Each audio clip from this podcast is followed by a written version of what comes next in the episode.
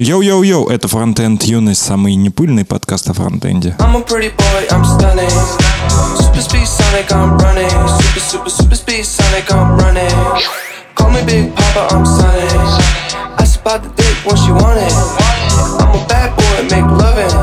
I'm a. I'm a, bad boy, make loving. Pussy Sonic pastor. I got young dick, call the pastor. She got good brain, she a master. Lil Einstein, bitch, I'm a blaster. I can go slow or go faster. If I bust quick, that's a bastard.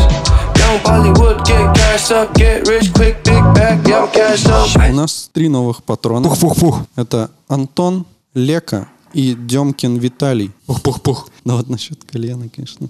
Но он просто у всех будет слышен. Завязывай. Роман, ты чё, блин, давай микрофон в зубы и погнали. Я из-за вас закрыл эту задачу про яблоки, но сейчас ее снова найду. Что за задача? Задача на собеседовании в Apple про яблоки. Там еще, можно еще какой-нибудь вспомнить. Какое-то в Твиттере было. Типа был мудак, менеджер и зануда. И всех их надо было перебросить через реку. Да, да. Зануда это заболтает менеджера до смерти. Я уже забыл, кто там первый с долбоебом. Посрутся. А что за задача, Ром? Я ее уже потерял, наверное, сейчас найду. Что-то у меня в ушах хуйня какая-то творится. Блять, подкаст. Подай, Ты вывел большие часы на экран, чтобы не опоздать? Да, на зеленом фоне. Топовое расширение э, постоянно каждый раз меняет градиент. И градиенты не просто простые, и типа линейные из цвета в цвет или там вертикально, горизонтально, а оно еще более интересные градиенты показывает. То есть там 4 цвета, в 3 цвета, то есть есть сайт с градиентами, он просто это делает, чудеса. Роз- розовый на желтом может быть. Да. Ну, там куча градиентов, ты причем можешь скопировать, а градиенты это вообще прекрасно, их можно всегда применить в дизайне. Вот у подкастли нижняя плашечка это рандомный градиент. Не помню, откуда взятый, просто рандом. Чего, с чего начнем? Задача Apple можно начать. Но это чушь Да. собачья. То есть это просто какая-то байка о том, что это задача Apple. Но раз мы ее уже почитали, то могу вам озвучить. Давай. У нас есть три коробки. Одна из них содержит только яблоки, другая содержит только апельсины, а третья содержит яблоки и апельсины в перемешку. То есть три коробки в одной яблоке, в другой апельсины, в третьей и то, и то. На каждой коробке надписи яблоки, яблоки и апельсины и апельсины. Ну, на какой-то из них по одной такой надписи. На коробке были помечены неправильно, так что ни одна метка не соответствует содержимому. Вам разрешено открыть только одну коробку и взять из нее только один плод, не заглядывая внутрь. Достав плод, вы можете рассмотреть его, и в зависимости от результата должны правильно промаркировать все коробки, то есть переклеить все надписи так, чтобы они соответствовали содержимому. Время пошло. А насколько сложный ответ? А, дебильный какой-то ну ответ, ты мне как скажи, там сколько ходов? задач. 5, 10, бесконечность? Один. Ну, то есть ты как-то сразу, по идее, все понимаешь. А, мы, кстати, забыли сказать, у нас в гостях Дмитрий Подсура. Да, привет. Пришел разгадывать загадки про коробки. Создатель лучшего сервиса для подкастинга в подкастле. Вот бет. Мне кажется, вот я бы честно эту загадку разгадывал. Вот я, давайте еще раз контекст перед собой. Есть два фрукта, но три коробки, правильно? Ну, ты что-то усложняешь все, мне кажется. Не, Ну, Ну вот да. я, я зашел в комнату, три коробки, я один, в, в одной коробке груши, в другой яблоки, а в третьей микс овощной. И, в общем-то, я бы ходил по, по очереди, смотри, до того момента, пока я точно не знаю отгадку. То есть я подхожу к первой коробке, беру фрукт и помечаю, что я нашел. Подхожу ко второй, еще раз фрукт, и что я нашел. К третьей фрукт, что я нашел. Критерии моего выбора заканчиваются в тот момент, когда в одной из коробок я найду два фрукта. Тогда я буду уверен, что одна коробка является помесью их. Ну, ты типа один ход должен совершить еще. То есть, ну, давай вот типа прокрутим. Ты такой подходишь к трем коробкам и видишь, что все наклейки наклеены неправильно. Ты подходишь к первой коробке, на которой, а, предположим, ну, тут нужно, видимо, все варианты просто проговорить. И на ней написано, например, что там яблоки и апельсины. Возможно, это не самый лучший вариант. Ты подходишь к этой коробке, достаешь там, и там яблоко. Нет, ты достаешь,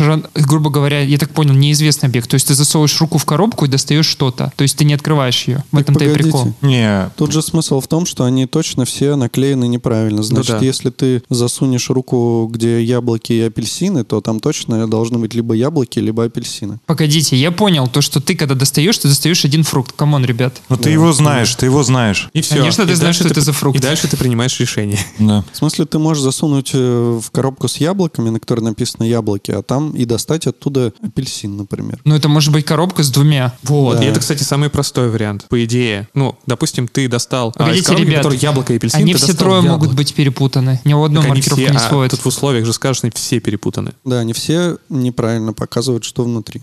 Следовательно, еще раз за одно действие вы не можете это сделать. Почему? Не может это сделать. Потому что ты можешь бесконечное количество фруктов... дос- Ты смотри, в коробке 100 яблок. Ты вот подошел к одной коробке, достаешь яблоко, яблоко, яблоко, яблоко, яблоко, яблоко, яблоко, яблоко. Понимаешь, да? А там в конце после 50 хоп, груша, Апельсин. апельсин. Ну вот реально, это как я понял. То есть это такая задача, которая типа есть условия и бесконечный цикл. Ты постоянно подходишь к коробке. и Нет, к- смотри, мини- смотри. Если ты достал из коробки, в которой наклеено, что там одновременно и яблоко, и апельсин, ты достал один из них, то есть, ну, типа, яблоко. Ну, типа, ты по умолчанию, кстати, знаешь, что, типа, ну, это такой ход, когда ты автоматически А если знаешь- она не перепутана? Вот вопрос. Так она Все перепутана перепутаны. По всегда. условию задачи. Да, И тут ты все только упрощают. можешь в одну коробку один раз, да, засунуть руку? Да. А, ну, вот это, оно. это правильная догадка и ключевая здесь. О том, что гарантированно на каждой коробке неправильная маркировка. Так засовываешь туда, где Туда, где одно из яблок. и то, и другое. Нет. А тогда как ты поймешь? Ну, типа, там, это, ну, это, типа, как бы неправильно, но какой из них вариант правильный, ты не знаешь автоматически. Знаешь? Нет. Нифига. Рома, а еще раз сколько можно Смотри. доставать? До бесконечности? Нет, один раз только. Ты в одну коробку засунешь Только в одну руку. коробку и только один раз. Да, и только один кстати, фрукт вытащишь. засовываешь туда, где и то, и другое. Если там апельсины, значит... Да, да, значит, Значит, э, какой-то друг, из других двух? А, ты надпись, Яблоко. ты надпись видишь, да? не, зна- ну смотри. А, вот, ты достал яблоко, и Да. там, где апельсин написано, там яблоко. Вот и все. Нет, Да, ты, да. ты, я, э, видишь, да, Изи. надпись? То есть Да. ты знаешь, что неправильно. Да. Потом на другое точно будет тогда, наоборот, апельсины. Сто пудов, Погоди. если ты засунул туда, где Один- микс, ты засунул руку и достал туда яблоко, значит, там лежат Погоди, яблоки, не надо значит, так. та коробка, там, где микс, там точно не оно. Вот это прикол, это точно не оно, оно же перепутано. Да, Значит, там, где микс, это где либо яблоко, либо груша. Если ты угадаешь, где с миксом, тогда ты остальные две, в принципе, Не, можешь за- разгадать. А ты не угадаешь, где микс, потому что, ну, потому что там микс. Там может быть что угодно, и ты только один раз можешь Но засунуть туда суй, руку. если ты сунешь руку в... решение. У тебя есть апельсины, яблоки и микс. Ты точно знаешь, что на них на Но, всех если честно, я, я решил задачу, я просто, типа... Значит, ты в микс засовываешь, если там яблоки, э, значит, там, где написано, что это яблоки, там э, микс. А Почему? написано- А вдруг там... Все, Сань, А что там еще перегрелся. может быть? Потому что есть коробка с апельсинами, значит, в ней точно не апельсины. Есть коробка с яблоками, в ней точ- точно не яблоки. Ну, или перепутано. Мне кажется, Есть на этом микс, стоит завершить не подкаст. микс. Нет, а я знаю еще вторую логическую задачу, которую можно просто сказать и, ну, про нее забыть, потому что это, типа, логический Не, ну софизм. подожди, давай с этой закончим, и ты скажешь, и на следующий зависнем вместе. Ну, короче, я думаю, Саня док- докрутил до, до конца. А ну, можно, можно секундочку? Я сейчас... Но руку засовывать До пятерочки сгоняешь, купишь яблоки и апельсины, э, возьмешь три коробки, наклеишь неправильные наклейки, и мы будем разгадывать эту замечательную задачу. 40 Ого. дней пацаны пробыли в одной комнате вчетвером. Лучшие мы не могут решить, а я вот решил. Не, ну по-любому надо в микс суваться. Вот Да. это сто процентов. Потому тоже так что, говорил, потому, ну да, прочим. потому что там... м, По-любому неправильный. Там Достанешь, ты по-любому узнаешь, один, один достаешь. Соответственно, там, где... Ребят, еще раз, если Бля. вы в микс, Да. вы знаете то, что Ну это... да, да, все. Ты из... Смотри, из микса ты достаешь э, и... Сейчас. Достаешь апельсин. а да, ты знаешь, из что это не микса... микс. э, зна- Да, это не микс, значит, это апельсин. Отклеиваешь Та- наклейку. Там, где э, микс, то это будет э, То, что там яб- лежит. я- и- Отдираешь от будет другой апельсин. наклейки, клеишь туда. Нет, У значит, тебя микс есть это микс апельсин, а я... и та а, коробка. да, и меняешь местами те две наклейки. Все. Да, Мгм. да. Ну, я еще раз проговорю для слушателей, а то тут в запале может быть не очень понятно, что да, суешь руку в микс. Если ты, например, вытащил там яблоко, то с этой коробки отдираешь микс и отдираешь с той коробки, где написано яблоки. Ну, потому что и переклеиваешь яблоки на вот эту коробку, потому что там точно лежат яблоки, потому что микс это был пиздеж. Вот у тебя остается в руках микс, и там, где, э, соответственно, ну, а раз они все перепутаны, да, местами, то, ну, та коробка, которая осталась с наклейкой, в ней тоже пиздеж, ты это точно знаешь. И ты точно знаешь, что осталась только одна, где, куда можно переклеить, потому что там у тебя гарантированно яблоки. Соответственно, апельсины ты переклеиваешь на ту, где были яблоки, и на оставшейся коробке ты клеишь микс. Ну да. Ну, типа того, да. Тут- Ну, в общем, я бы в жизни не отгадал. Не, я, я, я такие плохо а я, а штуки я могу, отгадываю. если эту задачу ну, решать как-то математически, в принципе, можно через двоичную систему визуализировать. Не, не так. Ну, это же... И пойти работать в Яндекс, потому что ты сделал все, что мог, и, в принципе, выпал не взяли. Ну, я имею в виду, Это, что... логи- ну, это типа логическая задача, и логично, что ты должен, ну да, ты, Не, ну, ты я имел в виду, что это синоним таблицы истинности, типа того. Да, ну я просто не учился в таком универе, как Ой, ты. да, это прям пиздец, просто сразу в Гарвард. Сразу Ну да. решил задачу и в Apple, и, и сразу в Гарвард. Мне вспоминается задача, которую могут решить только школьники, когда пишут О, Д, В, Т, Ч, Ч, Ч. Э, И вот так вот все эти буквы дают человеку, говорят, реши ее за минуту, и никто не может решить. По факту это типа первые типа буквы из цифр. 1, 2, 3, 4, 5. Но типа никто Да. из экспертов не может ее решить, потому что Самое наебалово, это когда тебе дают логическую, ну, даже математическую задачу, ну, логическую задачу под видом математической. Ты начинаешь исходить из, э, ну, суровых законов математики, искать, пос- ну, как-то закономерности математические вычисляешь, и потом тебе через полчаса горячего пота рассказывают, ну, твоего холодного, твоего уже холодного между горячим потом рассказывают про то, что, чувак, это логическая задача, на самом деле здесь нет никакой математической закономерности. И ты такой, блядь, ну ладно. Рассказывают, что если на автобусе двери не нарисованы, значит он едет влево.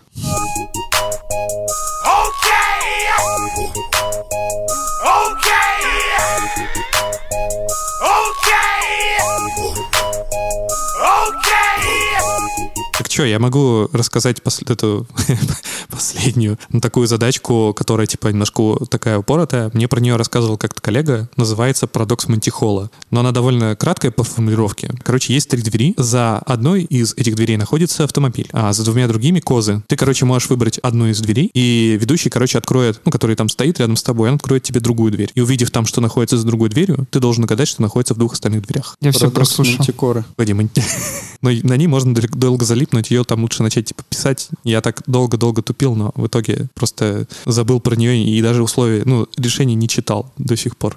То есть ты его не знаешь. Нет, но в Википедии она есть. это То есть, ну, то есть старайся держаться от Википедии подальше, не открывая статью. Я вот сейчас даже не посмотрел ответ, но это прям было рядом. Можете написать ответ, хотя это довольно банально. Попробуйте, не открывая Википедию, написать ответ. Три двери за какой-то автомобиль, за какой-то козы. Да. А за третье что? Ну так три их. Ну Две, да. две козы, а один А, автомобиль. две козы и, две, и автомобиль. Да. Ты показываешь одну, тебе открывает другую. И ты должен сказать, что в двух дверях, которые остались неоткрытыми. Должен назвать в каждой, да, что? Да, конечно. Ну, в принципе, если ты знаешь э, в той, которая не открыта, ты знаешь и в третьей. В принципе, логично. Ну, их же три всего. А одна Ну, уже такая открыта. странная задача. Ты говоришь, открой номер три, а, А он тебе открывают какую-то либо первую, либо вторую.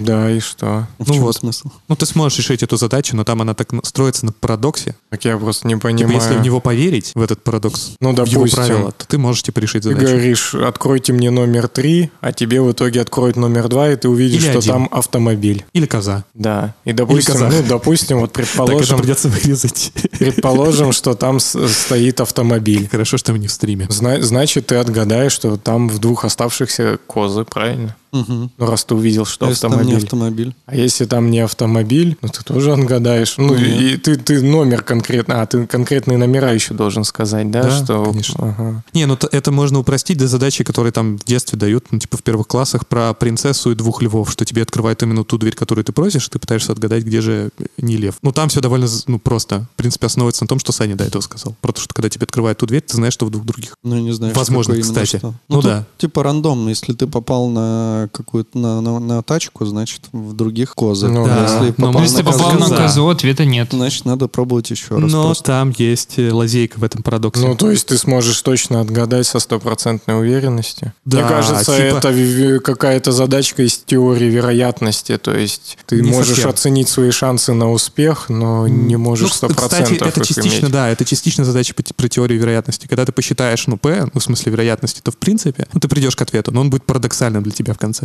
Ну, Ну, это да. я, я знаю какую-то похожую тему. Это, ну, что-то из разряда, что тебе тоже три каких-то варианта предлагают. Ты, ты выбираешь, допустим, первый вариант. Ну, какой-нибудь там цифру 2 из этих трех, да, 1, 2, 3, и ты выбираешь цифру 2. А чувак начинает тебя уламывать, ведущий, и как бы, а может, вы передумываете, Наперсточник, уверены. короче. Да, какая-то такая, уверены вы или нет, и по какой-то там, ну, по, по, по какому-то парадоксу или просто по теории вероятности ты должен на своем стоять, потому что иначе ты, ну, статистически ты будешь как бы в выигрыше, а, а не в проигрыше. Если ты прям первый свой вариант оставишь, но как это объясняется, я, конечно, не знаю. Там же, там эта задача, похоже, немного сложнее. Там смысл в том, что у тебя много ходов. Куда еще сложнее-то? И так, и так, и, так- и так не победить. Нет, так ходов-то не один. Ты же должен после того, как попросил одну открыть, ты потом просишь, открой мне. Ну, типа, ты потом догадываешься, принимаешь решение, открываешь другую. Вот. Но там должна, должен быть автомобиль. Там написано, для стратегии выигрыша важно следующее. Бля, ну это что-то тихое. Ну давай, давай я, не знаю, просто заткну уши и не буду слушать, что Не, ты говоришь. подождите, давайте... Подожди, подожди. после действия ведущего... ты коварен. Давай, вот, да, так вот, это да, это вот тема, как раз о которой я говорил, что вот, ну, что-то ты там, типа, можешь, тебе дают вариант поменять, и, короче, если ты поменяешь, то ты, короче, сливаешься, как правило. То есть ты должен А, стоять на своем. Да, кстати, я неправильно Нет. правду сказал. Предлагают игроку изменить свой выбор на дверь номер два, и ты должен типа согласиться, должен ли менять или нет. Правда. Да, да, еще и, есть вот по условия. теории вероятности вроде как ты не должен этого делать, иначе ты, Ты типа как- точно как- когда читаешь статью на Википедии и пытаешься ее смотреть настолько, чтобы не, не посмотреть ответ. Там есть правила, если они нет щас- ответа. Ну, вот в смысле, э, там есть правило. Автомобиль э, равновероятно размещен за любой из трех дверей. Ведущий знает, где находится автомобиль. Ведущий в любом случае обязан открыть дверь с козой, но не ту, которую выбрал игрок, и предложить игроку изменить выбор. Э, Если у ведущего есть выбор, какую из двух дверей открыть, он выбирает любую из них с одинаковой вероятностью. Так что вот так вот. То есть, по сути, он тебе должен открыть с козой, но не ту, которую ты выбрал. Вот, мне кажется, в чем весь замут. Ну да, то есть ты, ты какую-то выбрал, он тебе в итоге открывает с козой и говорит, ты остаешься на своем мнении, что за той дверью, которую ты изначально выбрал, э, что там автомобиль, или ты выбираешь другую все-таки теперь дверь. И типа чувак начинает что-то там менжеваться, и в итоге, если он поменяет, то меньше это вероятность того, что там будет автомобиль, чем если он останется на своем мнении. Если он не минджуется. Если, ну, типа все менжуются, видимо. В этом, наверное, весь и Типа прикол. теории игры, все такое. Ну, наверное, да. Ну, в общем, какая-то такая тема. Там что, написано вот этот момент или нет, что чуваку-то что надо делать? Не, не, не менять свой выбор, тогда он там в 60% выиграет или какая-нибудь такая херня. Ну, тут написано, что для стратегии выигрыша важно следующее. Если вы меняете выбор двери после действия ведущего, то вы выигрываете, если изначально выбрали проигрышную дверь. Это произойдет с вероятностью 2 третьих, так как изначально выбрать проигравшую дверь можно двумя способами из трех. Точно, да. 2020 год, ковид, Беларусь, То есть- то есть менять Навальный, все что угодно, и тут этот. Парадокс Самое важное М- обсудить. Моргенштерна. То, то есть, получается, тебе нужно, наоборот, дверь сменить по-любому. Или что? Потому что в первый раз у тебя шансы, что ты попадешь в точку один к трем, а потом у тебя шанс при новом выборе уже один к двум. И значит, твои шансы повысились, и значит, твой новый выбор, он типа пиздатый. Ну, видимо, Что-то что-то такое. Но при этом да. две двери остались ну, закрытыми. То есть какова вероятность, что между ними э, ну, Ну, что-то меняется. Там да. есть еще схема, прям как э, Разбор. действовать. Э, да, то есть, ну, куда ты ткнул, и что будет, если ты поменял выборы, что... Ну, короче, слишком сложно. Есть игра просто. Я, я вот эту историю, мне кажется, знаю из какой-то телевикторины или телеигры, где вот что-то обыгрывается вот эта херня, типа а-ля поле чудес или какая-то шняга. И вот там прям люди все время сливались и все такое. Ну, как бы, а им нужно было просто менять свой выбор. Или... Да, простят меня, по-моему, на ютубе Мамикс сделал целое видео, как они построили три двери, он вот так вот и угадал. Что-то такое было. Так есть какое-то реалити-шоу сейчас, да, может, ты про него говоришь. Не, не реалити-шоу, Я видел реалити-шоу, которые сделал. чуваки там на ютубе как раз упарываются, но там типа на из серии, ну, как бы, сасп- ну, не саспенса, а вот всяких неожиданных приколов за дверями. Вот на основе этого они делают как раз такие логические штуки, когда открываешь не ту дверь, и там что-то такое страшное. Чувак, который пишет хранимки. Да, и он в это время за компьютером.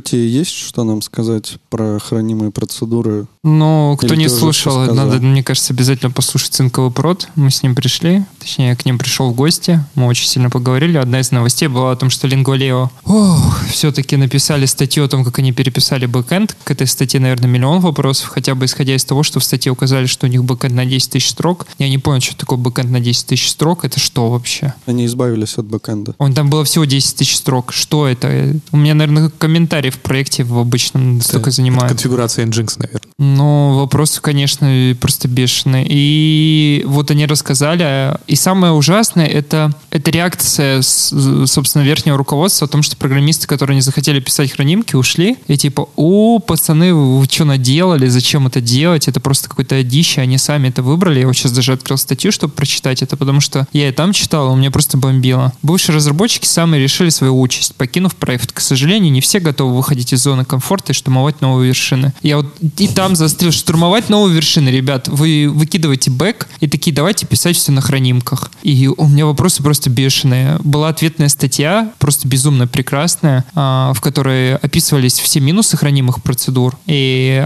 опыт типа Lingoleo. Но мне нереально не понять, как можно отказаться типа от языка. Да, и, да уж извините, данные будут ходить из базы данных в язык. У, это очень медленно туда передаваться, раунд-трип и все остальное.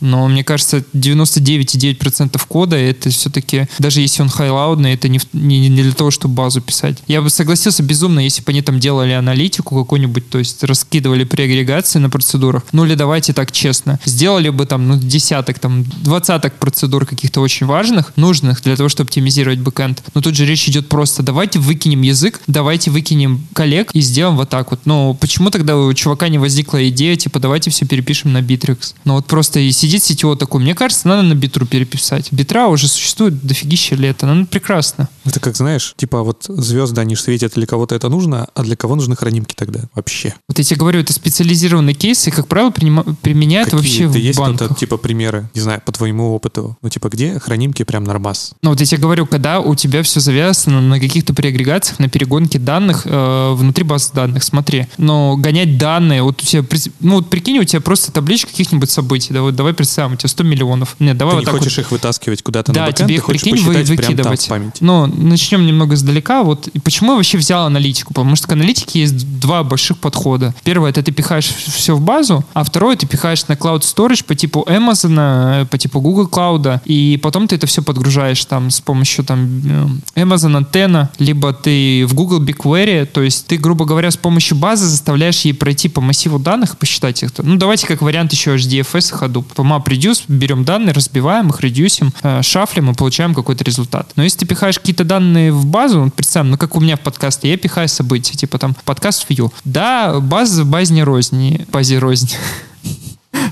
Как тавтология звучит. База базе рознь. То есть есть колончато-ориентированная база данных, специально построенная для улапов и для аналитики. Это ClickHouse, Vertica и дофигища их. А есть row-based. Это там MySQL, Postgres. У Postgres, да, есть extension, который позволяет хранить как-то. JSON. Кол- колончато... Нет, JSON-чики это не про это. JSON это просто нечеткая структура, она не вписывается ни в какой-то не документ ориентир, не понятие документно ориентированной реляционной базы данных. Это просто возможность, как сохранить твои данные в неструктурированном виде. И вот если рассматривать хранение данных, большого массива данных в row-based базе данных, то доступ для того, чтобы посчитать какой-нибудь агрегат. Вот давайте представим, у нас есть табличка, где 100 миллионов продаж а, идет, получается, ну чего там, ну, каких-то продаж, абстрактно. И тебе нужно посчитать вот просто агрегатные функции, типа сумму всех этих продаж. Пусть будет, типа, на каждый момент времени стоимость какой-нибудь акции. Да, стоимость какой-нибудь акции, ты хочешь посчитать сумму вот этих акций в портфеле, у тех разбито очень много, и как бы развертка этой базы данных по строкам, ну, будет занимать бешеное количество времени. А в колончатой базе данных можно использовать, э, то есть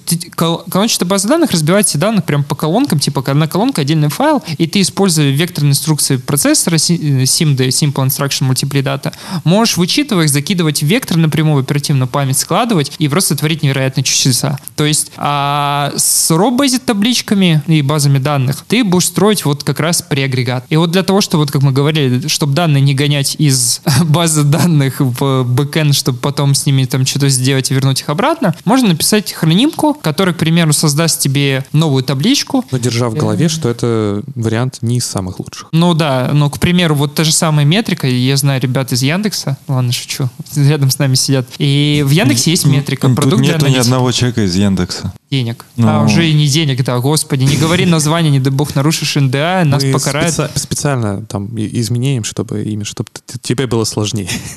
Яндекс не деньги. Не Яндекс, не деньги. А есть до Яндекс, до аналитика. И вот у ребят, они долгое время жили на преагрегации, на роу-базе табличках, пока не запилили ClickHouse. И вот колончатая база данных, она реально решает все эти проблемы, а, потому что вот когда я говорю хранимка, для того, чтобы реализовать эту хранимку, нужно знать какой-то бизнес-код. Ну, типа бизнес-задачу. Как сагрегировать эти данные для того, чтобы это узнать? Давайте честно. Аналитика — это такая вещь, вот я недавно устраиваюсь на работу, обсуждал, говорю, это типа настоящий intellectual property и вообще основа бизнеса, потому что всю аналитику, которая у тебя есть, не аналитику, а именно сырые данные, которые продажи, там любые действия, события, все что угодно. Ее нужно хранить у себя и хранить очень близко, потому что... Здоров. Потому что ее можно просто банально продать. Это, это стоимость продукта. Зачастую, ну, э, будем честны, зачастую даже не сам... Вот, вот есть сервисы бесплатные для подкастинга, они даже могут зарабатывать вроде условно все бесплатно, но по факту они зарабатывают на пользователях, потому что пользователь собирает какую-то ценность, а бывают другие ресурсы, которые условно бесплатные, но у них есть такой бешеный объем аналитики, который они могут сливать. Например, ну или кто-то трекает. Нет, подкасты какой смысл сливать? Куда ты ты сказал? Один человек сказал, что если э, сервис бесплатный, значит ты его товар. А, да, это все, это абсолютно верно. Если сервис бесплатный, ну, товар и все агрегационные площадки, ну, во-первых, товар с точки зрения, типа, я не знаю, как сказать, когда у тебя нету трафика, тебе нет смысла вставлять рекламу. Давайте честно. А если есть трафик, есть данные, то есть разработчики нужны? Вопрос в чем? Я же его задал. Разработчики нужны? Ну, конечно, кто-то должен писать задачи, решать код и все остальное. Но да, с точки зрения, типа, у меня мотивация это, это все-таки пет-проект, давайте так. Ну, пет-проект, который я хочу сделать серьезным, довести до успеха, основная зарабатывающая часть, это все-таки лежит в хостинге. А у хостинга есть прямая интеграция для того, чтобы продвигать свой подкаст в, пл- в платформе. Согласитесь, все абсолютно честно, прозрачно, ни- никакого обмана, никак- никаких вещей там скрытых, типа, все достаточно просто. Есть площадка, ты можешь купить трафик для того, чтобы продвигать свой подкаст. Вот изначально это делалось под это. Опять же, нет никакого обмана. А есть такие люди, которые вот какой-нибудь... Представим, допустим, у вас в хроме находится расширение, которое просто трекает абсолютно ваши все события, а потом его сдают. Как вам такой поворот? Таких много. Таких очень много. И согласись, тут данные являются, типа, это основополагающее бизнеса, по сути. Пользователь видит бесплатно какую-то вещь расширения, оно у него делает так. Бывают еще очень плохие расширения, которые, вот пример приведу. Вот у меня есть какое-то расширение в браузере, которое мне иногда открывает ссылку с таргетированной UTM-тегами на рекламу определенного вида на разных сайтах. И я так понимаю, какой-то чертило, чертило блядское, откручивать неплохо, так, грубо говоря, деньги. Стату кому-то подправляет, еще чего-то. То есть он реально берет и скручивает это. Э, И вот как раз как зарабатывают кэшбэк-сервисы. Но, в общем, есть и сервисы, которые вот помогают заработать. Они просто вам помогают реф- реф-ссылку какую-нибудь подкинуть. И у вас... изм- Начнем с того, что вот кэшбэк или как там, Letyshops, вот это вот Да, все. да. По факту они тебе дают кэшбэк. Но давайте честно, и как только ты перейдешь на пе- персонализированные реферальные ссылки на Алиэкспресс, выдача немного изменится. Я вот не раз это реально проверял. Выдача, о чудо, меняется, и мне начинаются более дорогие товары попадать немного наверх. То есть алгоритм ранжирования этих товаров изменяется в сторону для того, чтобы продать мне что-то подороже. А даже у меня на некоторых категориях видел о том, что меня исчезали более дешевые товары. Я, я для себя это могу объяснить достаточно просто. Если есть реф-ссылка, по которой нужно вернуть кэшбэк, то на дешевых совсем товарах ее не вернуть. Ну, понятное дело, ее, ее- там нету. И, наверное, это как-то, я не знаю, даже там какой-то свой метод продвижения, так или иначе. Но, тем не менее, вернемся как бы к данным. И вот когда тебе нужно сагрегировать данные, причем сагрегировать, я говорю, не просто там ты пишешь insert from и пишешь там внутри temporary table через select, чтобы он это все сделал. Или там, я не знаю, сделать materialized view. К примеру, с помощью материализованной view тоже можно сагрегировать данные. Есть даже, не буду говорить, где видел, когда ребята просто материализованными вьюшками, там, я не знаю, по 2000 их там за ночь делают. Просто агрегируют абсолютно все-все-все. И как бы вот тут хранимые процедуры являются ну, просто невероятной вещью. Или, к примеру, когда тебе нужно достать данные к текущему запросу, достаточно хитро, что ты не можешь представить, как их достать. Ну, какой-нибудь, к примеру, алгоритм рекомендательной системы можно, к примеру, положить в базу. Вот у меня на подкасте рекомендации можно сделать по-разному вообще абсолютно. Можно взять там классическую KNN-фильтрацию, когда ты ищешь похожих пользователей, находишь, где вы совпали, и ты подкидываешь те подкасты, которые есть у этих, потому что ты думаешь, что вы попали в один кластер, Coca-Cola, вот это вот все. Я, к примеру, делаю достаточно проще. Я просто беру, если есть подписки у пользователя, и смотрю на основные критерии. Какие категории есть у, у, у этих подкастов, потому что если у чувака 99% технологий, нафига ему пихать другой подкаст? Да, ни- это никому не будет интересно, согласитесь честно. Ну, понимаем, если у человека есть технологии, новости, еще что-то, скорее всего, ему будет что-то из, этого интересно. Я Ну, беру... Не факт, на самом деле. Это такая вот довольно простая рекомендательная система. А если, допустим, ну, у меня и так уже технологических подкастов там выше крыши, меня они уже задолбали. Я хочу, чтобы мне посоветовали что-нибудь для расслабона посидеть, послушать. Слушай, тут задай... э, давай так, давай вот разделим. Просто есть, ну, рекомендательная система в какой-то смысле это, это все-таки алгоритм ранжирования выдачи. И есть сам, само рекомендация, как найти ядро. Для того, чтобы предложить тебе охуенные подкасты, нужно создать у тебя, во-первых, необходимость в продукте оставить какие-то данные. Для того, чтобы тебя прогнать, по, допустим, по getting started какому-то. Где-то у тебя спрашивают. Александр, знаешь, ты только что зарегался, на охуенное время, мы можем познакомиться с тобой. Выбери себе три, примеру, там, любимых подкаста. На основании этого, когда ты только входишь в систему, садишься на сайт, можно с помощью этих категорий помиксовать, достать тебе и предложить тебе охуенный подкаст на начало. Но когда у человека, к примеру, 100 подкастов или там 50-25 подписок, 25 подписок, это нормальная ситуация, 25 подписок у человека, и там четко проследуются какие-то категории. Причем из иерархии категорий, если ее строительно сделать мапу, можно примерно предполагать, где какой подкаст. Грубо говоря, самый простой алгоритм, э, как можно проранжировать, это считать какие-то там условно рейтинги глобальные для каждого подкаста. Можно еще персонализированные рейтинги, допустим, там по регионам, допустим, более интересный рейтинг. И когда мы вычислили эти категории, просто тебе сделать э, раскладку из серии, ну, как я делаю. То есть, к примеру, у тебя три любимых категории. Технологии, новости, еще что-то. Я понимаю то, что у тебя технологии главная новость, и я тебе могу новые подкасты, к примеру, подкинуть. Там, условно, на 10 подкастов из рекомендательной системы я тебе подкину 4 технологии, двое новости и что-то еще. То есть я тебе раскину такую раскадровку, причем я ее беру просто рандомно, выкидываю, перемешиваю подкасты, у тебя получается 10 подкастов, там, условно, 4 этих, ч- там, 3 других, и там, условно, 2, других. Ну, разные цифры, в общем.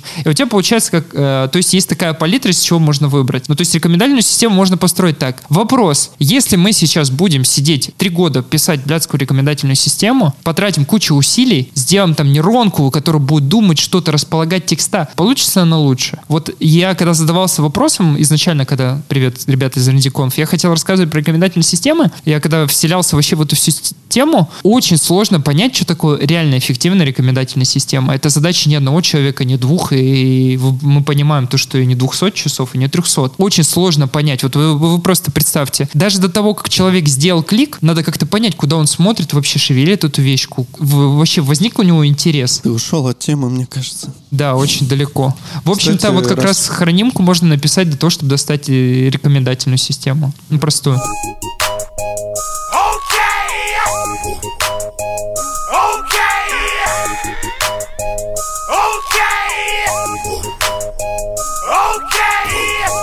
Раз мы заговорили про РНД тех, возможно, уже как бы поздновато немного, но только вот вроде все зашевелилось, поэтому можно напомнить. Есть такие чувачки, которые делают в Ростове-на-Дону конференцию. Она пройдет 12 сентября. Это уже совсем скоро, особенно когда выйдет наш подкаст. Это будет совсем скоро. Но мы туда едем. Вот Дмитрий и Роман там выступают в роли докладчика. А Я еду послушать. Саня, ты едешь? Вероятнее всего, да. Вот. Так что, короче, будем там тусить. Там будет, по обещаниям организаторов, там будет классная вечеринка у бассейна после классных докладов. Вот еще Виталий Брагилевский там будет тоже участвовать. Ну и вообще дофига классных спикеров. У, ребят там возникла небольшая проблема о том, что не смогут привести какую-то часть спикеров, и они активно сейчас идут Инстаграм. Но как-то так. То есть Илья Климов, насколько я понимаю, не приедет уже. То есть, увы, ну типа в условиях ковида 2020 не только невозможно людей перебросить откуда-то другое, привезти. То есть я не про МПМЖ говорю, а вообще привезти. В смысле, в Россию просто не пустят. Да, не пустят просто в Россию. Точнее, скорее не выпустят. Да, э, скорее всего, не Украины. выпустят оттуда. Ну, очень сложно сказать. Можно, может, какой-нибудь трюк реально бы сработал через Беларусь, через обычную границу, то есть не самолеты, когда поездами, потому что может А через казаться, что самолеты... ты тоже не сможешь, скорее всего, в Россию попасть. А, давай подумаем на шаг дальше. Сербия, что-нибудь такое. Может, какая-нибудь другая страна, которая нам ближняя. Армения. Я, я просто не знаю, как с какой стороны тут надо. доб-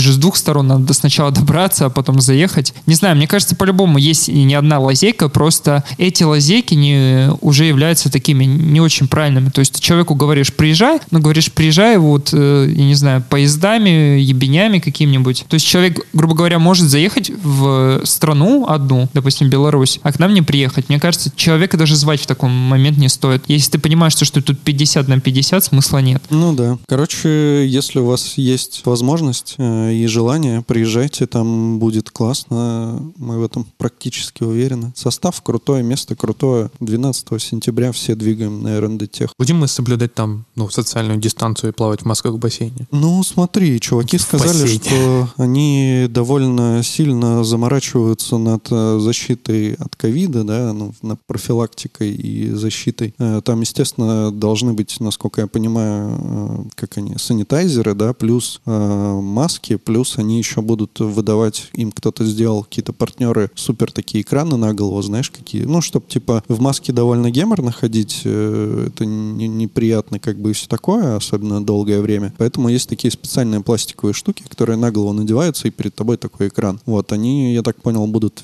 всем выдавать такие штуки, так что все, кто хочет попытаться как-то защититься от короны, в принципе, могут это сделать. Плюс конфа, я так понимаю, проходит на открытом воздухе или не совсем. Ну, как бы там вроде и зал тоже есть. Вроде все на открытом воздухе. Да. Это как раз одно из условий, почему это все возможно в принципе. Ну вот, тогда тем более, ну то есть можно тусоваться на улице с пластмассовой штукой на башке и, скорее всего, ничем не заразиться. Плюс они наверняка будут э, чекать температуру на входе, что, конечно, не является стопроцентной уверенностью в том, что ты не, не болен, но все-таки снижает как-то риск. По крайней мере, если ты уж прям совсем, у тебя там 40 градусов температура, наверное, да, тебе все-таки стоит к врачу сходить. Мне, если честно, кажется, то, что ребята все-таки делают конференцию, это не очень правильно. Но, с другой стороны, если на них посмотреть, скорее всего, если они вот уже сейчас после всех переносов не сделают, то они получат так... Они уже сейчас, наверное, получили не очень приятный опыт с тем, то, что прогорели. Так они, скорее всего, если бы перенесли совсем очень ужасно прогорели, но с точки зрения этого посмотреть, то есть... м, Спорно, да. Ну, то есть э, проводить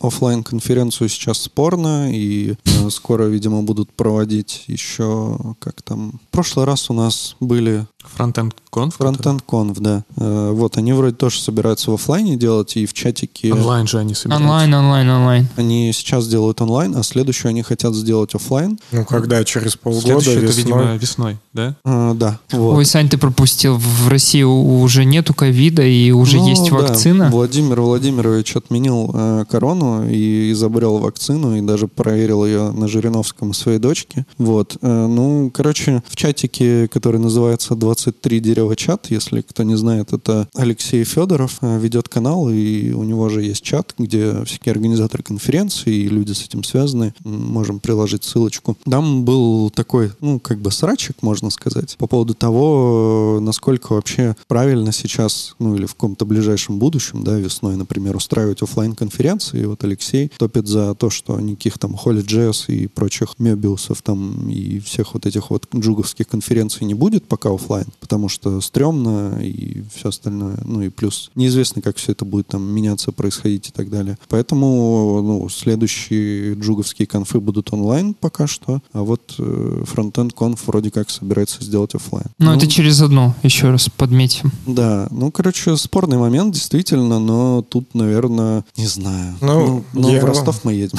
Да, но я хотел два момента отметить. Я сейчас зашел тоже в Инстаграм. Мне кажется, в Инстаграме такая наиболее актуальная информация по конфе, потому что, мне кажется, на сайте там не, не все прям актуально. И посмотрел на спикеров, какие будут доклады, и действительно как-то интересно. Мне прям захотелось на все эти доклады даже сходить, что для меня, в общем-то, не естественно, хотеть на все эти доклады ходить и все такое. Это, да, прикольно. Ну, а по поводу того, что это как бы неоднозначная история проводить сейчас конфу или нет, мне кажется, все там однозначно, и уже все давно надо проводить, потому что я вообще по-честному там сидел три месяца дома, потом еще какое-то время особо не вылезал, то есть я в целом вообще, мне кажется, там сохр- сохранялся как мог и всему следовал, что просила там, не знаю, власть, работодатель и кто угодно. В общем, я все соблюдал и был таким поймальчиком. Но сейчас уже, если мы, не знаю, ходим в торговые центры, ездим на каршерингах и вообще в целом везде все открыто и мы как-то коммуницируем, то не проводить э, конференции, концерты и, в общем, вообще все, что угодно не проводить уже очень странно, потому что, ну, везде это все можно подхватить, и если мы не сидим прям люто дома, я не знаю, или нам можно пойти куда-то там в магазин, в торговый центр, ну, тогда можно все, мне кажется, потому Погоди, что... погоди. Ты так сейчас просто сказал, открыли просто потому, что выбора другого нет. Если открыть, открыли бы уже после Нового года, тут бы все вымерло из бизнеса. Не осталось бы вообще никакого бизнеса. Да, Я плевать тебе- на бизнес, ну, значит, не знаю, все, всем уже плевать, что люди вокруг умирают. Так почему конференциям должно быть на это не плевать? Ну, то есть я к тому, что если все, все вокруг открыто, почему именно конференции, концерты и еще какой-то бизнес, который продолжает страдать, почему именно они не должны страдать, если всем остальным открыто, потому что, блин, вы же сейчас загнетесь. Ну, то есть, если все-таки у нас пошел перевес в, в этот раз уже не в сторону жизни людей, как он был по весне, а в сторону там бизнеса, ну, значит, все, весь бизнес должен работать. Слушай, и тут уже тут- нету морального тогда никакого решения у людей. Людей, тупо пусть работают. Почему Слушай, нет? одно дело малый бизнес по типу там условно шаверма, который шаурма, Шаверма. шаварма, и которые платят, по сути, аренду, и у нее есть какой-то кост, который они не могут уже срезать. То есть аренду ты хоть что сделал, хоть все уволь, ты все равно ее платишь. А тут же событийный бизнес. Ну давай честно, событие можно, если оно за полгода, отменить. А вот шаверме переехать из одного места куда? В- на, на Луну, чтобы открыться, наверное, вариантов нет. Поэтому какие-то отрасли, ну, надо зажимать, если есть возможность. Тем более там, где тысяча человек придет. Но давай честно, е- если мы с тобой увидим то, что там двадцатка, тридцатка, 50 человек заболеет, это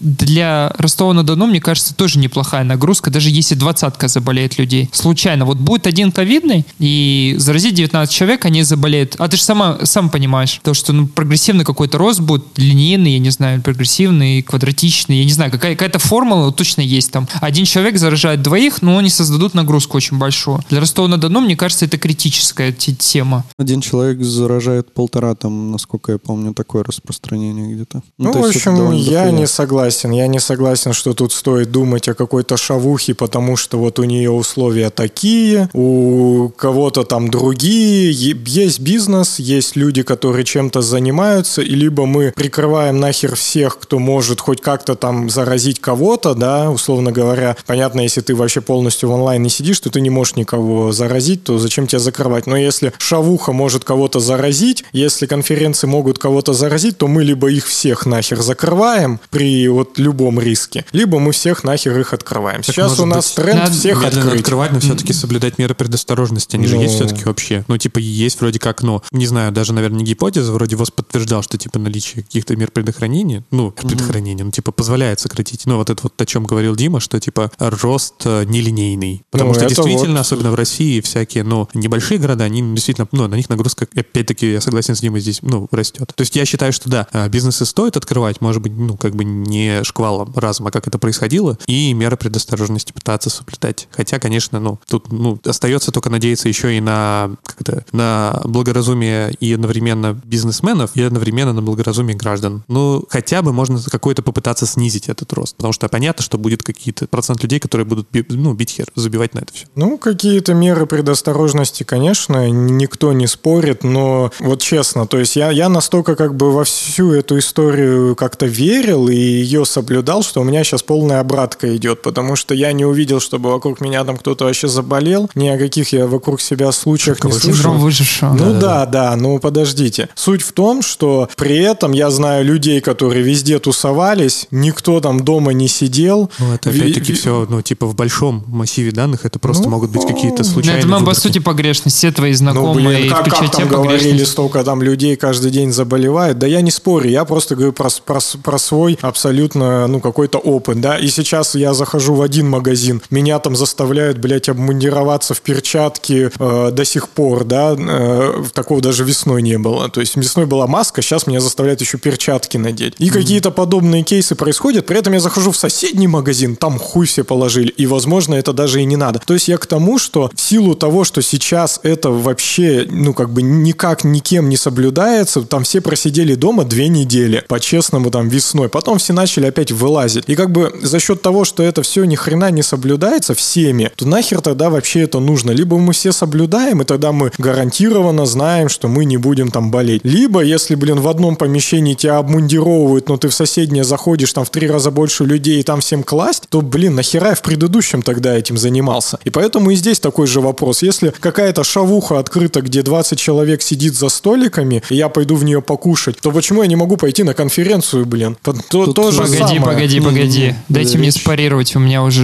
разгорелось вообще все внутри. Ты просто разделяешь типа на, на черное и белое, вот как Да. с предпринимателями. А нет, есть. Есть малый бизнес, которого два месяца простоял, он закрылся, на его место уже никто не придет, Ром. Реально по стране ебнуло так, что уже никто не придет. Да какая Никто. разница? Ты не смешивай какие-то вопросы бизнеса, что он Это я к сдохнет, тебе предыдущему, сдохнет. ты ж Я высказывание делаешь про, длинное. про, про смерти людей. Либо, типа, они как бы есть, либо их нет. Если мы считаем, что сейчас смертей очередей нет, значит, можно открыть все. Если мы считаем, Хорошо, что они до сих понял. пор есть, значит, все, блядь, Надо закрыть. прям для тебя. Отвечаю для тебя. Есть разные категории граждан, ответственные, неответственные. Если ты охуенно ответственный гражданин, который сидел дома, респектую тебя, могу за ручку тебя поддержать, прекрасно, ты молодец. Только ты выполнил свой гражданский долг. То, что другие люди нахую вертели абсолютно все, бухали вот в парках, особенно в там момент там кризиса, когда где, это все понимали то, что так будет. Все понимали. А, а, Мне кажется, никого...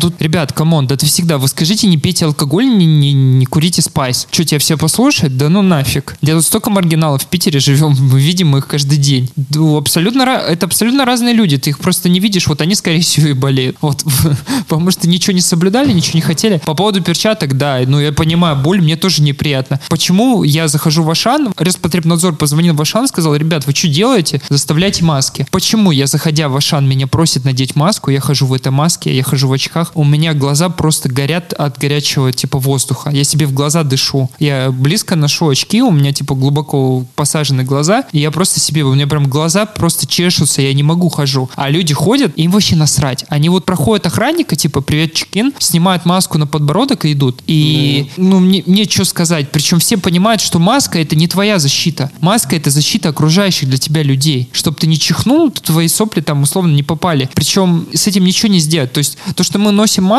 ну, понятное дело, мы заражаемся. Мы даже заразимся через глаза. Просто главное, чтобы человек рядом, который идет, грубо говоря, там в полутора метрах от тебя, не чихнул так, чтобы на тебя это не попало. Но отвечая еще раз на твой вопрос, разные категории людей, тебе это не понять. Так же, как примерно тебе, наверное, не понять, почему у тебя есть деньги, а у другой чувак сидит, вроде он что-то делает, и ты него смотришь и говоришь, блин, чувак, может тебе работать начать, может тебе, типа, в IT пойти, еще что-нибудь, ну, просто разные категории людей. Может, на еще какой-нибудь пример, там, про кино, ну, везде просто разные слои населения. Ну, Ну, тут еще вопрос в ответственности, стороне ответственности. Ну, то есть, если ты едешь на конфу, то ты за себя только несешь, по сути, ответственность, да, ну, и за окружающих, если ты не используешь никакие средства защиты. Но если ты организатор конференции, ты несешь ответственность за всех людей, которые там будут, понимая, что часть из них долбоебы, которые не будут как бы пользоваться никакими э, средствами защиты, и, возможно, они болеют, как бы, и придут туда заражать других людей. И вот, ну, как бы тут вопрос, готов ли ты взять ответственность э, на себя за то, что многие люди могут, например, заболеть Ну, или умереть? Я, конечно, прослушал половину вашего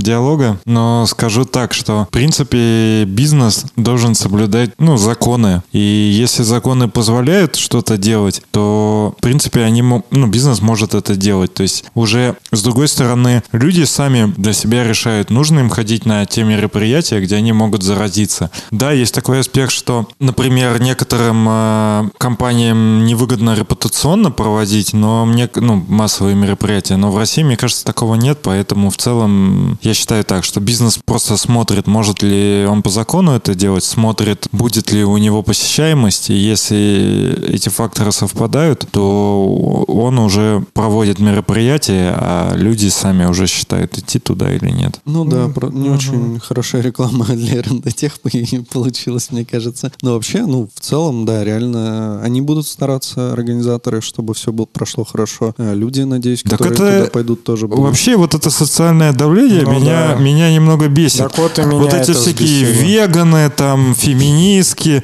и тому подобное. В плане того, что я уважаю э, любо, ну, любое мнение и принимаю его, но нужно также принимать э, мнение других людей. То есть, э, если человек думает не так, как ты, например, я организатор конференции и люблю подавать мясные блюда, то как бы не приходи на мою конференцию и все, а я не гони на меня, я на тебя гнать не буду и все. Ну вот я тоже согласен, то есть меня это поражает, и это тоже какая-то, ну это вообще не русская история, но и в России она все больше и больше идет. Вот эта по- понятийная система, что вот по понятиям они бы, может, что-то не должны были делать, блин, по закону могут, могут. Почему тогда они не должны это делать? Ну, если ты что-то боишься, то не делай этого. Я не знаю, там Мерседес тогда, может, машины не должен выпускать, потому что вот, будем думать, там люди разбиваются на Да наших там смер- машинах. э, в- Погоди, на погоди. автомобилях смертность одна из самых высоких, между прочим. Вот этот прикол по закону, законом же не запрещено, все, что не запрещено, значит можно, да? Да. Вот так вот пивнухи открывались и продавали круглосуточно в домах, пристройках. Вот есть здание, грубо говоря, а рядом с ним пристройка. Запрещено было в жилых домах продавать. Вот он берет, прям при мне я даже видел случай, ребята каким-то чудом оформили подвал под этим зданием как пристройку. Подвал под пятиэтажным зданием как пристройку. Я у них спрашиваю, как вы продаете? Они говорят, ну, мы пристройка, вот, чувак, документы, вопросов не имеем. И к ним также приходили, такой, по закону, ну, по закону же не запрещено, все правильно. Также я видел ребят, которые более интересно обходили там. Извините, мы вам продаем не пиво, а спички. Или зажигалку. Вот держи спички, но у нас сегодня проходит акция, вот именно тот алкоголь, Ну. который ты взял и оплатил за наши спички, Сма- 1100 рублей, Смотри. мы тебе отдаем. Опять же, это то же самое мы говорили. Если по закону можно, значит э, можно. Если э, есть какие-то моральные дилеммы, то ты сам как бы принимаешь решение, мудак ты или нет. А в плане того, что если что-то противоречит, э, так сказать, там интересам большинства людей, там интересам общества, то тогда должны правиться законы. А не нужно ходить и избивать владельцев этого магазина, потому что они ночью детям продают алкоголь. Это херня полная. Ну да. Вообще, Ну, это так, так это, ситуации. это, Это- то же самое, что бабушка идет, ой, блядь, тут открыли магазин, там секс-шоп, все, надо там их затрахать до полусмерти. Да пошла ты в жопу, тварь, блин. Тут этот секс-шоп по закону стоит, и, блин, пол дома твоего ходит и туда смазки, блин, покупает. Ну, то есть, при чем тут Смазку ты, можно в аптеке То есть, купить. у каждого свое мировоззрение. Сразу и видно, поэтому- Рома на сухой не любит, прям любит затариться пару литров. В две руки идет, знаешь, бочки такие, В оптом дешевле. дерьмовые смазки продаются. Че, все с масками? Я не пользуюсь смазкой. Я Не, я презерва- просто- А, вы презервативами не пользуетесь. Я просто читал э, блог там Да, одной чувихи, ага. которая про смазки рассказывала и сказала, что в аптеке не стоит покупать, потому что они там, ну, реально дерьмовые. Ну, в магазинах, в обычных продуктовых тоже они продаются, типа, и не стоят. Есть, короче, на- можно почитать, кому интересно. И там есть на разных основах, они на водной, там на всяких еще каких-то основах. Ну вот, и, ну, просто, типа, есть специально там для анального секса и так далее. Ну, Саня сделал вид, что он не эксперт, а по факту такой хотел, понял такую наводную, а потом, блин, она ж не подходит для анального секса. Как бы намекнуть ребятам, что сейчас пойдут покупать, а Закон- оно не подходит. законспектировал статью. Короче, все понятийное, вот если все-таки наш подсказ про программирование, я вот как все вижу, что есть законы, и есть, например, какая-то проблема, которая не покрывается законом. Соответственно, есть два выхода. Решить это как-то понятийно или даже каким-то локальным законом, либо решить э, это глобальным каким-то там федеральным законом или еще что-то. И, соответственно, если ты решаешь как-то локально, то это костыль. Если ты решаешь глобально, то ты пишешь э, код, который поддерживает э, различные, в том числе нештатные ситуации. А по факту в России что то костыль, что это костыль. Вот это вот прикол бары меньше 50 метров, когда все двухкомнатные бары позакрывали. Ну что, это локальный костыль. Да это Ну, а, что нам остается? То есть а, есть два, два варианта. Либо соблюдать дебильные законы, либо не соблюдать дебильные законы. Я вот просто не понимаю. Если ты не соблюдаешь э, законы, то, точнее, даже не так, живешь не по закону, то как выбирать ту градацию, по как- какие законы ты соблюдаешь, какие нет? Ну, например, ты считаешь, что там нарушать, не знаю, правила дорожного движения, допустим, на велосипеде это норм, и нарушаешь, и вроде ты никому не мешаешь. А другой человек в своей парадигме считает, что а, можно там украсть у богатого человека. Это тоже типа неплохо. А, ну, потому что он и так как бы там зарабатывает, не знаю, миллион в месяц, а я у него могу украсть там на 100 тысяч, бедней не станет. И это уже начинается реально какая-то... Каждый уже в меру своей испорченности начинает нарушать законы. Это херня полная. Поэтому, несмотря на плохие законы, их как бы нужно все равно соблюдать. Я предлагаю за- завершить срачик э, по законам. Э, Живите по законам и э, в РНД А я, написано- можно я еще по поводу... Я, у меня последняя Дайте мне, мне тоже фразу, тут я ее уже три раза воспроизвел в Я, голове. я считаю, что если ты нарушаешь законы, я вот, например, нарушаю законы, но я готов отвечать за них. То есть я когда, я когда, например, там что-нибудь не вовремя э, какую-нибудь пошлину заплатил, или, например, не запарковал, запарковался там, где нельзя, или еще что-нибудь в таком духе, я это делаю осознанно. Я готов, если меня накажут, заплатить штраф. А делать, нарушать законы и убегать от, от ответственности, вот это полное мудачество. Мне кажется, в- проблема этого диалога в том, что мы внесли слишком много контекста, не обозначили понятие рамки допустимого вообще. И э, вопрос этой повестки, а что же мы обсуждали? О том, что с санитайзерами руки надо мыть? Или о том, что смазка на водной основе не подходит для анальной? Это мы все четко поняли. Это не точно, я не знаю. Не подходит. Окей, окей, окей. Инфа сотка. Читал в блоге. Окей, окей. Э, в твоем блоге? Нет, в твоем. В блоге твоей мамки. Короче, да, давайте перейдем к новой новости. Давайте что-нибудь обсудим программерское Подожди, такое. вот смотри, сначала три отличные причины идти на РНД тех, как они говорят. Отвечаем, будет топчик. Так что погнали. Отвечаю, будет топчик. Отвечаем. А будет Я, топчик. я, кстати, что вписался-то за РНД тех? Я сам запускаю лигу настольного футбола, и поэтому я тоже взвешивал плюсы и минусы. Ну Вот что, так. готов, чтобы из-за тебя люди умирали? Нет? Молодец. А что ты заплатишь, да, ты как говорил, штраф? Так а какой штраф-то? Я-то за что штраф буду Ну, вот платить? именно закона-то нет о том, что, типа, те люди, которые призывают к массовым деяниям или каким-то локальным, чтобы их наказывали. Увы. Так, э, в смысле, на матчах лиги собирается 8-10 человек в баре. А сейчас можно 8-10 человек в баре. Че, в чем проблема? Да, допустимо. Ну что, погнали дальше.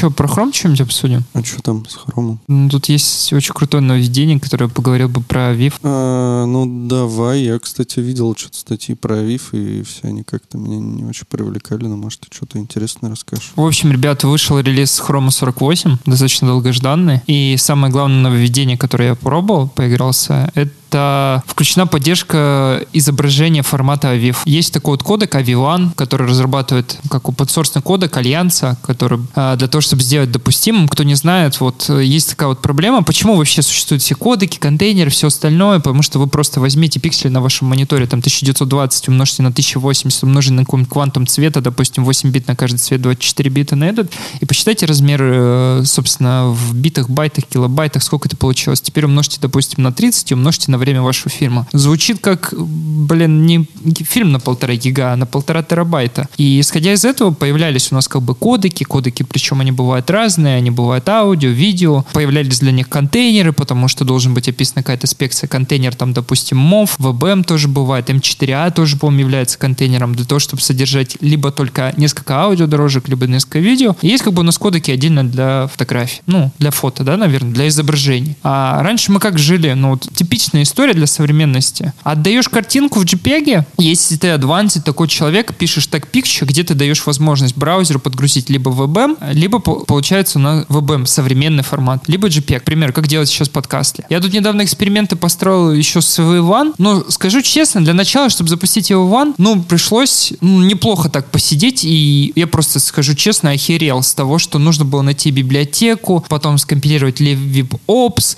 потом это у меня все не заработало, я это все сидел-сидел, но вроде в какой-то момент у меня что-то даже на демо получалось, и экономия есть. По сравнению с VBM несущественная, только если учесть то, что там есть внутри AV1 новоменный хев, 10 бит, вот это вот все остальное. Но давайте честно, где вы э, к микросервису ресайзилки, сколько там контента у нас сейчас существует в HDR? У кого тут сейчас есть монитор вообще в HDR? Вот у меня дома есть 4К моник в HDR. Я, наверное, смотрю на него фильмы, но из-за того, что у него контрастность и, как сказать, э, люмены, или как это назвать правильно, подсветка, яркость подсветки достаточно низкая. В принципе, там HDR это достаточно посредственная технология, которая не является правдой. Ну, то есть ты вроде смотришь, но по факту это больше маркетинг, чем какое-то наслаждение. Э, Собственно, ребят, первый вопрос. Сталкивались вы вообще с HDR, 10 битами? Ну вот я вообще не шарю за эту всю тему, но игру, когда ты включаешь на PlayStation 5 на телеке, то там написано, что включился HDR, и типа у вас все пиздато стало, и правда до этого была картиночка, он там что-то подумал, и потом эта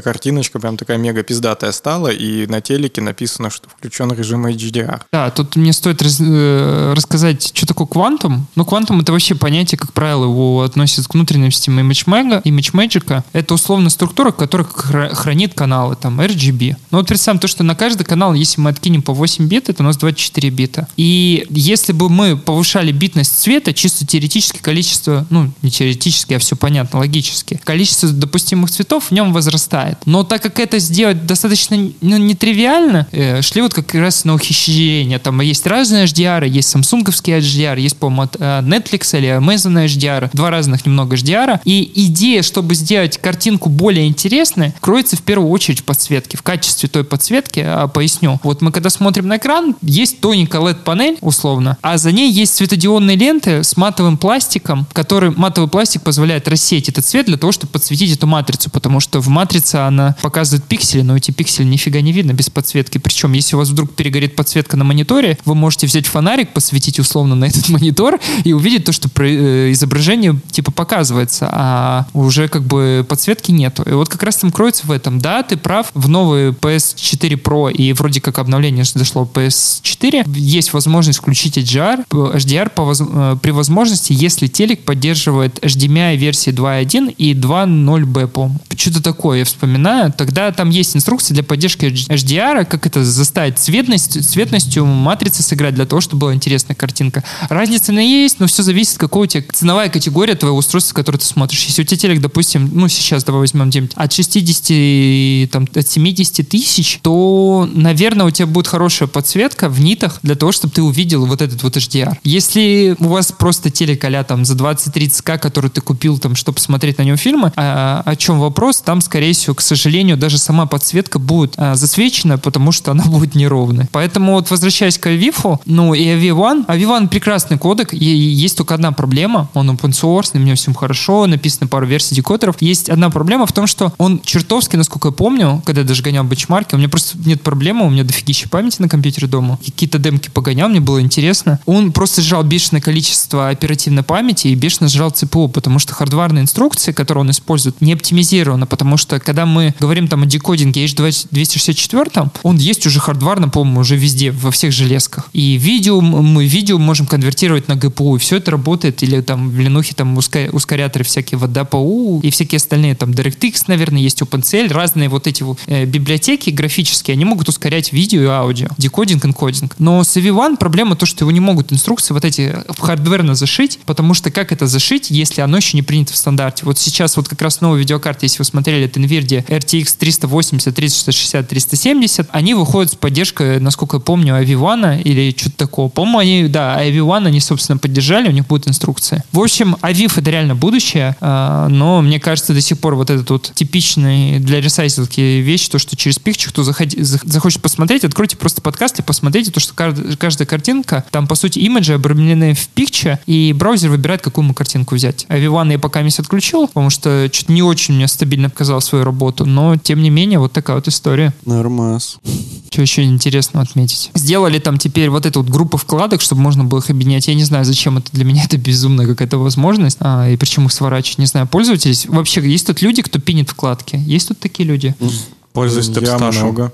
А группируешь их? Я вот до сих пор не помню. Хроме? Да, Нет, возможность. я не знал, Это можно что так можно делать. Да? Да, теперь в 85-м предыдущих их теперь можно и э, сгруппировать, и, и сворачивать, и все что угодно с ними делать. Я тут недавно в тему хрома, скажу так, на подкасте завел PWA, причем настоящий, ну, условно. Service worker, который мне кэширует HTML, JS, CSS, картинки какие-то базовые. Также запилил туда манифест и попробовал в ожидании, кто, вот кто захочет, напишите подкастли.com сейчас, у вас справа вылезет кнопка типа «Установить». Я ожидал для себя какой-то новый experience вообще вот про хром. Нет типа я...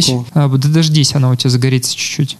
Либо нам нужно на сайте. И когда устанавливается, оказывается, Chrome в режиме PWA и с нотацией, оказывается, то, что там видно все расширения. Прикиньте, справа вверху, вот которое у тебя есть в браузере, и твое приложение, которое условно standalone сейчас, оно выглядит просто как говно. Вот кто сейчас будет в сайт закидывать эти расширения, ну это выглядит просто какое-то безумие. Я вот как это попробовал, очень сильно достаточно расстроился. Для меня PWA вот в этот момент такой Ты умер. про вот это? Что ли? Да, видишь, ты видишь расширение справа вверху. Ну, это не, не, не серьезно. Ну, про- просто не серьезно. Но вообще experience новый. И, конечно, да, не получится запустить PWA, даже который у вас установлен на, на комп, и которого есть значок. Его, к сожалению, не получится запустить без старта браузера. Я, конечно, ожидал какого-то там вау-эффекта, что у меня будет прям даже без... То есть будет запускаться браузер, но будет запускаться скрыто, там отдельный инстанс, вот это все. А происходит, по сути, старт прогрев браузер, на который открывается PV. это вот в- Для мобильных устройств это более полезно. да, но там есть определенные критерии. Во-первых, тебе нужно что сделать? В манифесте JSON есть такие вещи, как описание, линк на твоих приложениях. Какое оно у тебя, где есть под iOS, под iPhone. Второе, ты должен отключить preferred installed apps, поставить false. Потому что э, там есть какая-то хитрая возможность, чтобы браузеру сообщить то, что у тебя через манифест есть эти приложения, чисто теоретически он должен тебе их предложить в какой-то момент, что типа установи, братон, братак, братанчик. Но, блин, надо отключить вот это false. Третий критерий query, когда ты все соблюдел, соблел, у тебя есть сервис-воркер, манифест, все это как-то где-то это, пользователь должен достаточно много времени, непонятно какая-то метрика. Сейчас, да, очень мало, но в будущем, я так понимаю, очень долго попользоваться сайтом для того, чтобы браузер ему предложил установить этот PVA. Так что я вот реально попробовал PVA и что-то не, не знаю. Понятное дело, они дальше вот завозят там персистентное хранилище, в каждой версии хрома бампает, что-то очень интересное. Ну, такое. Ну, еще не завезли же редактирование стилей к- CSS and JS. Раньше они были редонли в DevTools. Ну, это достаточно важная тоже вещь, мне кажется, потому что, ну, просто чумачича. Плюс там всякие закэшированные ресурсы еще показывают. А это они выкатили фичу, где можно управлять кэшом сервис-воркера как-то более, не как сейчас, грубо говоря, через события типа там А, install, background update. sig? Да, да, да, да, да. Слушай, наверное, они. Я тебе так скажу, у меня используется Workbox, это Гугловая. продукт от Google. А, понятное дело, у меня Webpack во время генерации генерирует мне абсолютно для манифест JSON все вещи, которые нужно, собственно, сохранить. И когда у меня стартует сервис Worker, проинсталливает вот этот вот список всех этих файлов, он хранит, причем с ревизией. Когда ты открываешь первый раз сайт, у тебя устанавливаются все понятно по дефолту. Но во второй раз там происходит очень интересный хит- хитрый трюк о том, что там к файлу еще прописывается условно а, версия этого файла. То есть обновляется только нужное. И это получается достаточно прикольно, то, что у тебя так типа сайт потихонечку да, обновляется. Ну, не знаю. Но по факту я вот попользовался Workbox. Это очень сложный experience. Вот сейчас перевести свое приложение в PWA, но это не два пальца обоссать. Это надо сидеть, делать, заниматься. И самое жесткое меня что убило внутри о том, что, ну, согласитесь, наверное, закэшировать запросы к API и уже сделать, как, говорят у нас в Policy, там какой-нибудь, как Apollo делать, там из серии, там что-то network only сделать, а что-то сделать вот какая, как раз cache and network. Ну, достаточно сложно, особенно учесть стандартные примитивы workbox, которые располагают к этому кэшированию, работают только с get запросами. А как вы понимаете, GraphQL, ну, пихать в get в query достаточно плохая идея, хотя бы исходя из того, что из размера строки, сколько она там ограничена, 4К символов, 4 килобайта, я уже не помню. Исходя из этого, я видел ребята на медиуме пишут даже вот специально вот код для того, чтобы это кэшировать все для GraphQL, но не знаю. В общем, для PWA я реально попробовал, мне кажется, это сейчас галку ставим, но нет. Ну чё, так как выпуск свожу я, предлагаю закончить. Это, кстати, получился выпуск, э, наверное, где я меньше всего сказал чего-либо. Мне кажется, нет. Ну, окей, пидор в ответ. прошлых- в прошлых было меньше. Чё тогда все? Всем пока. Пока-пока-пока-пока. Пока.